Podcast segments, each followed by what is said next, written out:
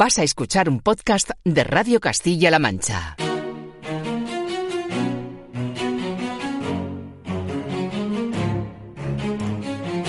Radio Castilla-La Mancha. Investiga que no es poco. Todo sobre nuestros investigadores y todas las ramas del saber. En colaboración con la Universidad de Castilla-La Mancha, un programa de divulgación para saber más de investigación. Dirige y presenta Román Escudero. Hola, bienvenidos y bienvenidas a Investiga que no es poco. Mi nombre es, Ángel Jesús García Alonso, soy el, que está haciendo los trabajos de campo, ¿no? en los campos de ensayo y el compartir y analizar las ideas junto al, al equipo de investigación para poderlas llevar a cabo en su mejor medida. Quedaos con este nombre, Ángel. Nos pide que nos subamos al coche. ¿Arrancamos? Y aceleramos. Vamos cada vez más deprisa por la pista en un vehículo deportivo que alcanza los 100, los 200, los 300 kilómetros por hora. Toma curvas peraltadas a gran velocidad. No tenemos miedo. Conduce un piloto profesional que atiende a las instrucciones que le mandan por el auricular para comprobar cómo responden los neumáticos. Adherencia, agarre, temperatura, frenada. Si miramos al frente no vemos gradas, no estamos en un circuito de carreras, sino que oteamos el horizonte abierto, un paisaje extenso y llano bajo un sol abrasador, cubierto por una alfombra de arbustos de color gris plateado. Si no fuera por la ausencia de cactus, diríamos que estamos en un desierto americano. Pero ¿dónde estamos? Más cerca de donde pensamos, a unos 80 kilómetros de Madrid, apenas 6 de la población más cercana, en el término municipal de Santa Cruz de la Zarza, una localidad toledana de 4.000 habitantes en la que se ubica, ocupando una extensión de 300 hectáreas, un circuito de pruebas de la multinacional dedicada a la fabricación de neumáticos Nokian Tires. Kilómetros de pistas asfaltadas donde pilotos finlandeses someten los neumáticos a las pruebas más exigentes en las situaciones propias de la conducción más dura y rigurosa. Esto ya es una realidad que ha cambiado el paisaje de Santa Cruz de la Zarza, un paisaje que puede cambiar mucho más en los próximos años, gracias a una planta, una planta directamente relacionada con el material con el que se fabrican los neumáticos de nuestros coches, el caucho. Y esa planta, de color gris plateado, se llama guayule.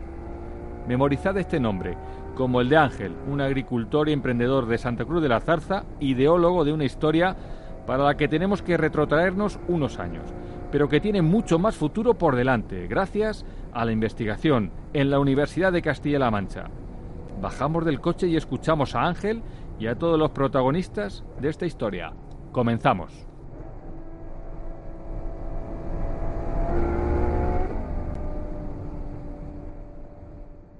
Partimos de una idea que surge en 2016 cuando creemos que se pueden generar valores añadidos sobre, sobre otras ideas. Eh, llega un proyecto de un, de un, centro de pruebas de neumáticos de, de una empresa de Finlandia y me, me, preguntan mi opinión y yo digo que si, si ellos gastan caucho y se lo podemos cultivar, que, que por qué no. Esto puede derivar de, de, la problemática que ya arrastraba la agricultura en Castilla-La Mancha, en el secano, y el no conformarte, ¿no? El buscar soluciones e intentar querer seguir viviendo en nuestra zona y en nuestros pueblos y, y demás. Viene una empresa que quiere montar un, un circuito de pruebas para sus neumáticos, neumáticos que se fabrican con caucho, y la empresa necesita caucho y ese caucho se puede cultivar y extraer de una planta que es el guayule.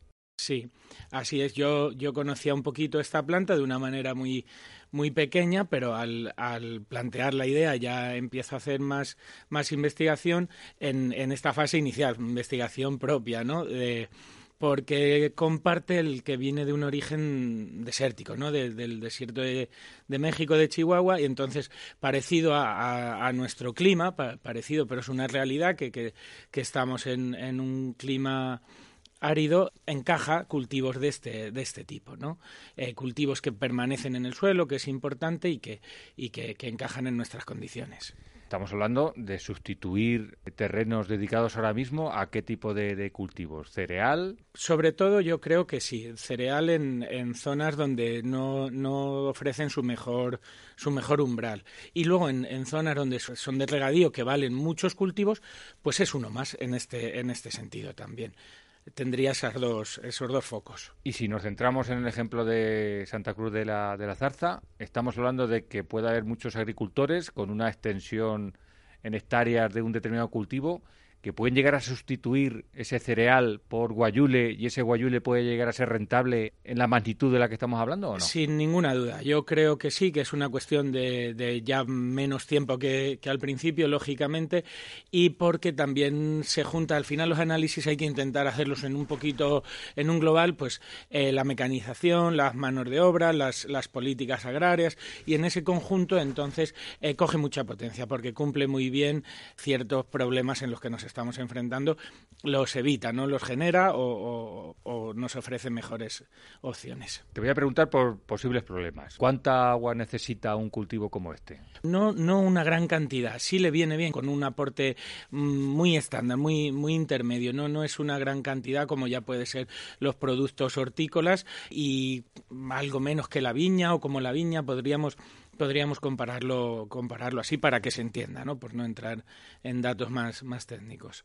En el ejemplo del que estamos hablando, contaría con suficientes recursos hídricos para poder tener una, una producción Sí, sí, sin ninguna duda. Eh, estamos en una zona en la que se le puede se le puede ofrecer los recursos hídricos para cultivarlos. ¿Cuidados y mano de obra? Pues cuidados y mano de obra es, es, por comparar con parecido. Algún Sí, ahí, ahí quería ir a las aromáticas, ¿eh? ¿no? Operaciones de cultivo parecido a las aromáticas. Igual es un cultivo que permanece en el en el suelo. Estimamos que más o menos una media de 10 años. Ojalá, yo me gusta decir de broma que en la Mancha conseguiremos que sean más años, ¿no? Los agricultores de nuestra región don't. Están suficientemente preparados para adaptarse a este cultivo. También, hombre, lógicamente yo creo que en los cambios hay que hacer un, buen asesoramiento por, por quien quiera eh, participar o trabajar en, la introducción del cultivo. Creo que ahí sí es muy importante trabajar de la mano, trabajar juntos, eh, hacer buenos seguimientos, incorporar eh, buenos asesoramientos en, tanto en un inicio, pero que luego no hay unas grandes complejidades, ¿no? Durante no hay, no hay unas grandes complejidades y se valora mucho que el que se pueda manejar todo el, el 90% mecanizado y eso es, es, una, es una demanda que, existe ¿no? en el campo. Yo del guayule tengo caucho, pero ¿qué me hace desear que sea caucho del guayule y no de las plantas habituales de las que se extrae ahora mismo o que las traigamos de, Asia, como es ahora mismo? Bueno, pues ahí en la pregunta me has dado ya una de las respuestas, ¿no? El, ahí cumplimos lo de la huella de carbono, ¿no? El no tener que generar un, una contaminación en ese transporte, el tener asegurada una producción, una producción propia, ¿no? También de, de, este, de este cultivo serían dos, dos grandes respuestas. Ante, ante esto podrían ser más, pero, pero podemos centrarlo en, en, asegurarnos el, producirlo en, en, el propio país, ya, ya digamos, y colaborar con este, el, tema de las huellas de carbono. Es decir, que para el fabricante mundial de neumáticos le estás ofreciendo un producto que es caucho natural producido en España, producido en Castilla-La Mancha. Luego tiene una comparación para otros usos del, del guayule que, que no, es, eh, no genera alergias, ¿no? Entonces, para ya usos más específicos, temas de guantes, de cirugías por lo del látex, eh, tiene unas características y también eso es muy, muy valorado. De, de, manera también un poquito en un tono de broma es el gorrinillo del campo, ¿no? Se, se aprovecha, se aprovecha todo, casi todo, y tiene multitud de usos. Y eso también le, da, hablando en serio, la, la importancia como cultivo que, que va a tener. Y aquí la clave, imagino, que para cambiar la estructura de una zona, no solamente Santa Cruz de la Zarza, sino todo lo que es Castilla-La Mancha, aquí la ventaja está en que el producto que vamos a obtener podemos asegurar que se le va a dar salidas. Ya contamos con una empresa que va a necesitar de esa producción. Yo creo que sí, que uno de las de las las columnas de, nuestro proyecto es, eh, poderlo enlazar con el de la empresa de, neumáticos, ¿no? Porque hay cuantas buenas ideas, por desgracia, no se quedarán en el, en el camino porque no se consigue enlazar. Esto siempre nos, nos generó una buena estructura. Y luego el buen espíritu de equipo de trabajo, el buen espíritu de trabajo del equipo de investigación que ha hecho que eso no nos hiciese conformarnos, incluso el que lo, lo hayamos llevado a más o lo estemos llevando a mucho más la idea es buena, pero ahora la queréis hacer perfecta. Y para eso se está investigando con el Instituto Técnico Agronómico Provincial y con la Universidad de Castilla-La Mancha en cuál puede ser la mejor variedad o la mejor forma de cultivarla. Sí, eh, se está investigando en, en, un montón, en un montón de líneas por meter otra, otra, nos faltaría poco más que hacerle la permanente a la planta. O sea, se le hace absolutamente todo lo que consideramos de un interés de investigación. Se, se está intentando, por lo menos, hacer con lo que se puede hacer, los medios de la investigación y, de las colaboraciones, pero todo lo posible lo, lo hacemos o lo intentamos. Y aquí entra de lleno la investigación de la Universidad de Castilla-La Mancha y las enormes posibilidades que pueden hacer más grande si cabe un proyecto ya de por sí ambicioso. Manuel Carmona, investigador de la Escuela Superior de Ingeniería Agronómica y de Montes y Biotecnología en el campus de Albacete y quien coordina a todos los participantes de este proyecto. Es cooperando, haciendo una gran cadena como, como, las ideas, que al principio pueden parecer un poco descabelladas, pues acaban siendo, acaban siendo posibles y, y una solución para el agricultor. El agricultor necesita que haya una industria transformadora detrás. Y esa industria transformadora lo que le demanda a la universidad es que haya una cierta viabilidad técnica antes de, poder meterse a hacer una inversión grande. Y esa es nuestra labor. Estamos intentando mm, darle a, la, a, la, a, la, futura empresa extractora eh, los números y, los resultados que ellos necesitan para poder invertir. Tenemos la suerte de cooperar en el proyecto con el ITAP, que es eh, la parte que se encarga de esta adaptación y de la selección de las variedades, y nosotros nos encargamos sobre todo de la optimización de la extracción la optimización de extracción de todas estas fracciones interesantes y de eh, probar sus aplicaciones. Nosotros ya hemos probado aplicaciones de algunas de las fracciones de las resinas como bioplaguicidas con estupendos resultados y ahora hemos empezado la línea de las aplicaciones biomédicas. Por partes, antes de conocer esas otras aplicaciones, nos centramos en la labor de investigación de la que se ocupan los profesionales de otro de los organismos implicados, el Instituto Agronómico Provincial de Albacete, ITAP, perteneciente a la Diputación de Albacete y cuya finalidad básica es la transferencia de tecnología como forma de hacer de puente y conexión entre el mundo científico y las actividades cotidianas agroalimentarias. Horacio López Córcoles, jefe de Servicio de Investigación y Desarrollo del Instituto Agronómico Provincial de Albacete. Nosotros aportamos la parte agronómica. ¿Cómo se hace el cultivo en las mejores condiciones para Castilla-La Mancha? En principio, básicamente La Mancha en general. Castilla-La Mancha tiene varias zonas agroclimáticas, pero en la zona que abarca Mancha, eh, toda la comarca también, todas las comarcas de Toledo, etcétera, son zonas agroclimáticas semiáridas templadas. Tiene muchas similitudes con un desierto. Francisco Montoya Sevilla, también investigador del ITAP. Una analítica de suelo es un muestreo, muestrear el suelo, tomar la tierra y llevar al laboratorio para conocer sus propiedades y ver si es apto o no apto o, o cuáles son esas cualidades que tiene para poder hacer la plantación y de qué forma a nivel agronómico podemos intervenir para favorecer que tenga un buen crecimiento. Franjara, apoyo y soporte al departamento de I+D del ITAP. Cuando miramos el guayule desde el punto de vista de los ingenieros agrónomos, lo primero que hacemos es retrotraernos a de dónde viene la planta. Sabemos que viene de un desierto, desiertos que particularmente más que arenosos son pedregosos, entonces podemos inferir que es una planta que puede crecer encima de una piedra, pero como cualquier planta cuando la pones en una zona de confort, es decir, con agua y un suelo Mm, decente, incluso sin pasarnos, porque también hemos visto que si nos pasamos en humedad, por ejemplo, la planta no vegeta como tiene que vegetar, y una vez que está en esa zona de confort, tenemos que saber qué, es lo que nos puede ofrecer la planta. Por una parte tenemos la fracción de biomasa, que puede no representar ninguna utilidad, y por otra parte los compuestos que produce, como son caucho y resinas, que son los que queremos extraer, y ahí es donde tenemos que adecuar las condiciones que le ponemos a la planta, tanto de riego como de fertilización u otras cosas que se le puedan hacer al cultivo. También escuchamos a José Víctor Belmar, propietario de un vivero en Fuensanta, donde germina las semillas para conseguir las plantas que poblarán el campo de Guayule. Más medioambientalmente puede ser una cosa muy interesante. Eh, se va a cubrir el suelo de alguna planta en unas zonas en las que no hay otra cosa. Eh, estamos pensando en, que donde hay un herbáceo que se queda, está a la mitad del año el, terreno desnudo, pues eh, puede, puede haber una planta perenne.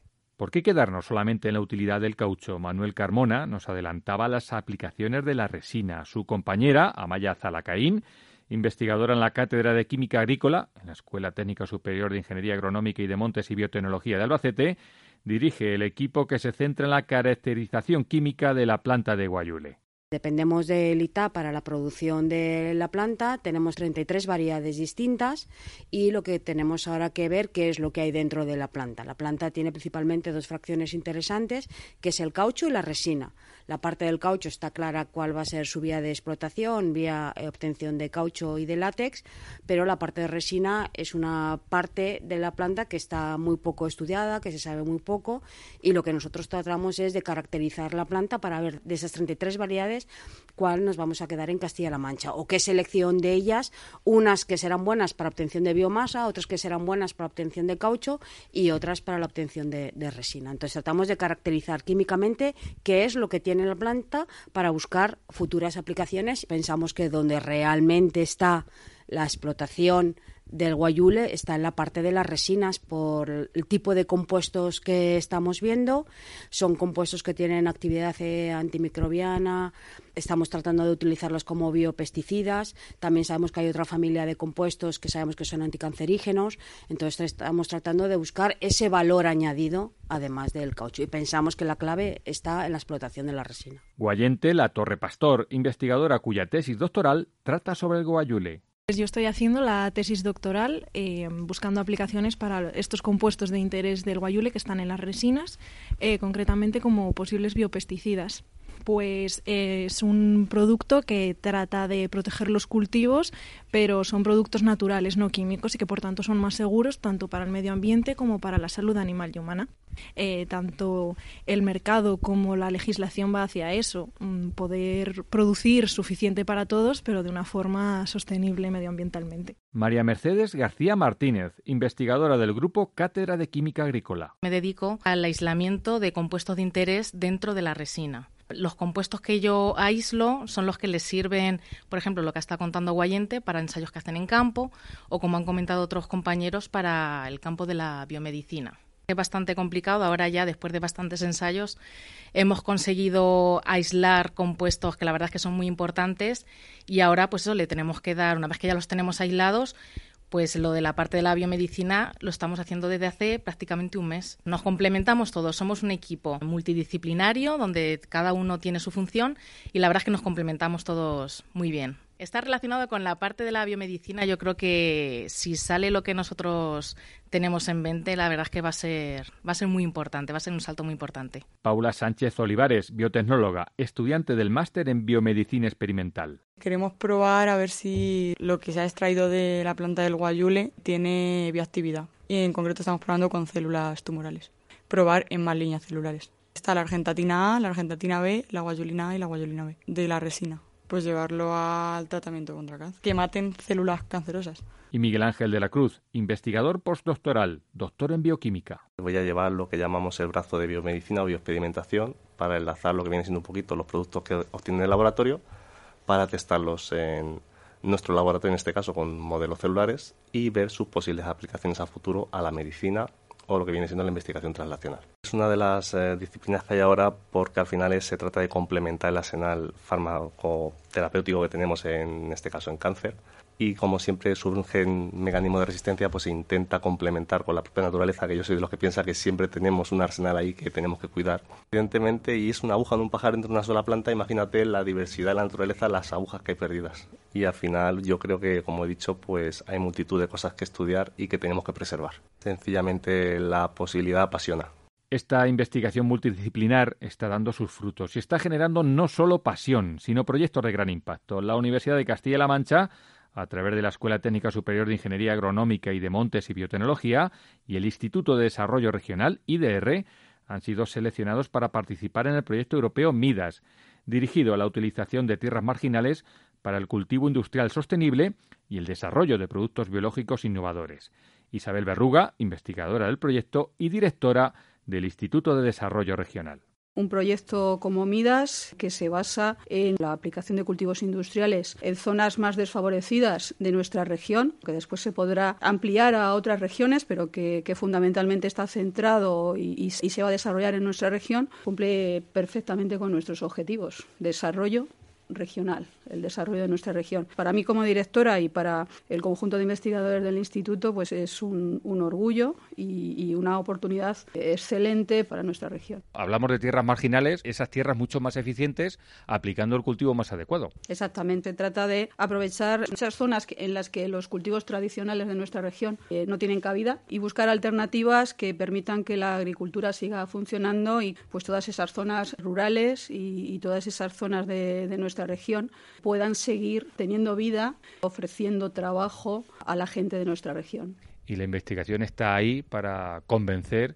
de que hay un futuro muy alentador si se apoyan este tipo de iniciativas. Y de hecho la investigación es, es, básica y fundamental para ampliar y para mejorar totalmente las posibilidades ¿no? y abrir nuevos caminos a la agricultura. Un proyecto al que se suma al que os estamos contando sobre el guayule y todas sus aplicaciones y del que también forma parte el Instituto Agronómico. Almudena Olivas del Rey es la investigadora del ITAP dedicada al proyecto europeo MIDAS. Participamos en un área marginal que se encuentra cerca de Santa Cruz de la Zarza. Se va a estudiar las propiedades que puede mm, dar cultivos intercalados, es decir, favorece el hecho de que el suelo siempre esté cubierto. Primero se pondrá un cultivo perenne, que en este caso va a ser el guayule porque dura 10 años la plantación. Entre el guayule, en las calles, eh, se pondrá un cultivo anual que irá rotando. Veremos qué propiedades da eso al suelo en cuanto a nutrición y calidad se intenta dar a los agricultores una solución a la posible situación que se va a ver en Europa, que va a ser, pues, lógicamente, suelos pobres, la contaminación que, que, bueno, que cada vez está incrementando más. Al final, lo que hacemos en este proyecto es eh, descubrir la receta para poder difundirlo a agricultores y que, que prueben otro tipo de cultivos que les pueda dar beneficios y, por supuesto, que beneficie también al suelo, que es lo fundamental. Es difícil no generar expectativas con todo lo que estamos escuchando, pero ¿qué es lo que ha cambiado para que el guayule pueda ser una alternativa real a día de hoy? Ya se conocía su utilidad hace décadas en los países de origen de este arbusto, incluso aquí, en España. ¿Será Castilla-La Mancha la región que abandere esta opción de futuro para nuestra agricultura, industria y capacidad innovadora y tecnológica? Nos da las claves Manuel Carmona, investigador y coordinador del proyecto. Esta planta ya se ha cultivado en España. En los años 40 y 50 del siglo pasado hubo grandes extensiones de esta planta cultivada tanto cerca de Doñana como en Almería y Murcia. O sea que a pesar de que nosotros eh, sí que hemos eh, obtenido semillas de, un banco de germoplasma americano, eh, esta planta ya se conocía en España, pero no pudo llegar a ser explotada industrialmente. Ya no tenemos la idea eh, de la sostenibilidad que teníamos hace, hace un siglo. ¿no? Entonces todo ha cambiado. Em, lo que ahora necesitamos en este momento en Castilla-La Mancha es nuevas opciones agrícolas. Y esta es una opción estupenda. La hemos estado ensayando y sabemos que se adapta muy bien. Por tanto, es una solución que nos están demandando los agricultores de la región. Es una planta que no necesita un riego abundante, lógicamente viene un desierto, eh, puede sobrevivir sin riego, pero cuando tú la riegas, eh, la planta alcanza un mayor desarrollo que por otra parte lo que se busca, pero mm, no necesita, no tiene grandes requerimientos ni hídricos ni tampoco eh, de nutrición. Con una fertilización baja la planta crece estupendamente y, ese es uno de los motivos. La planta se ha adaptado muy bien a nuestras condiciones, probablemente porque eso, porque viene de un desierto. Esta planta mm, es, es, muy interesante sobre todo por la versatilidad. Como dices, se puede obtener caucho, también se puede obtener látex. El látex es simplemente son los mismos isoprenos, pero obtenido de una manera diferente. Y se puede obtener resinas. Y ahora estamos considerando seriamente la posibilidad de obtener aceites esenciales también. Por lo tanto, la planta es muy versátil, es muy interesante, se adapta bien a nuestras condiciones. Vamos a cultivarla, vamos a intentar cultivarla en, en una mayor escala y luego iremos decidiendo en qué momento de la cosecha o por, por eh, los eh, compuestos bioactivos que contenga, eh, la dirigiremos hacia producir una cosa u otra o todo lo que podamos extraer de ella. Lógicamente necesitamos demostrar no solo que se adapta bien, sino que produce todo lo que es de interés para la industria, en este caso el caucho y las resinas. Aquí los castellano-manchegos sabemos que hemos tenido varias revoluciones agrícolas que provienen de, esa dificultad que tenemos para, para, competir en la producción de cereales con, con otras regiones. Y, hace unos años pues fue el almendro, ahora e, es el, el pistacho. Bueno, quién sabe que en, el futuro sea el guayule.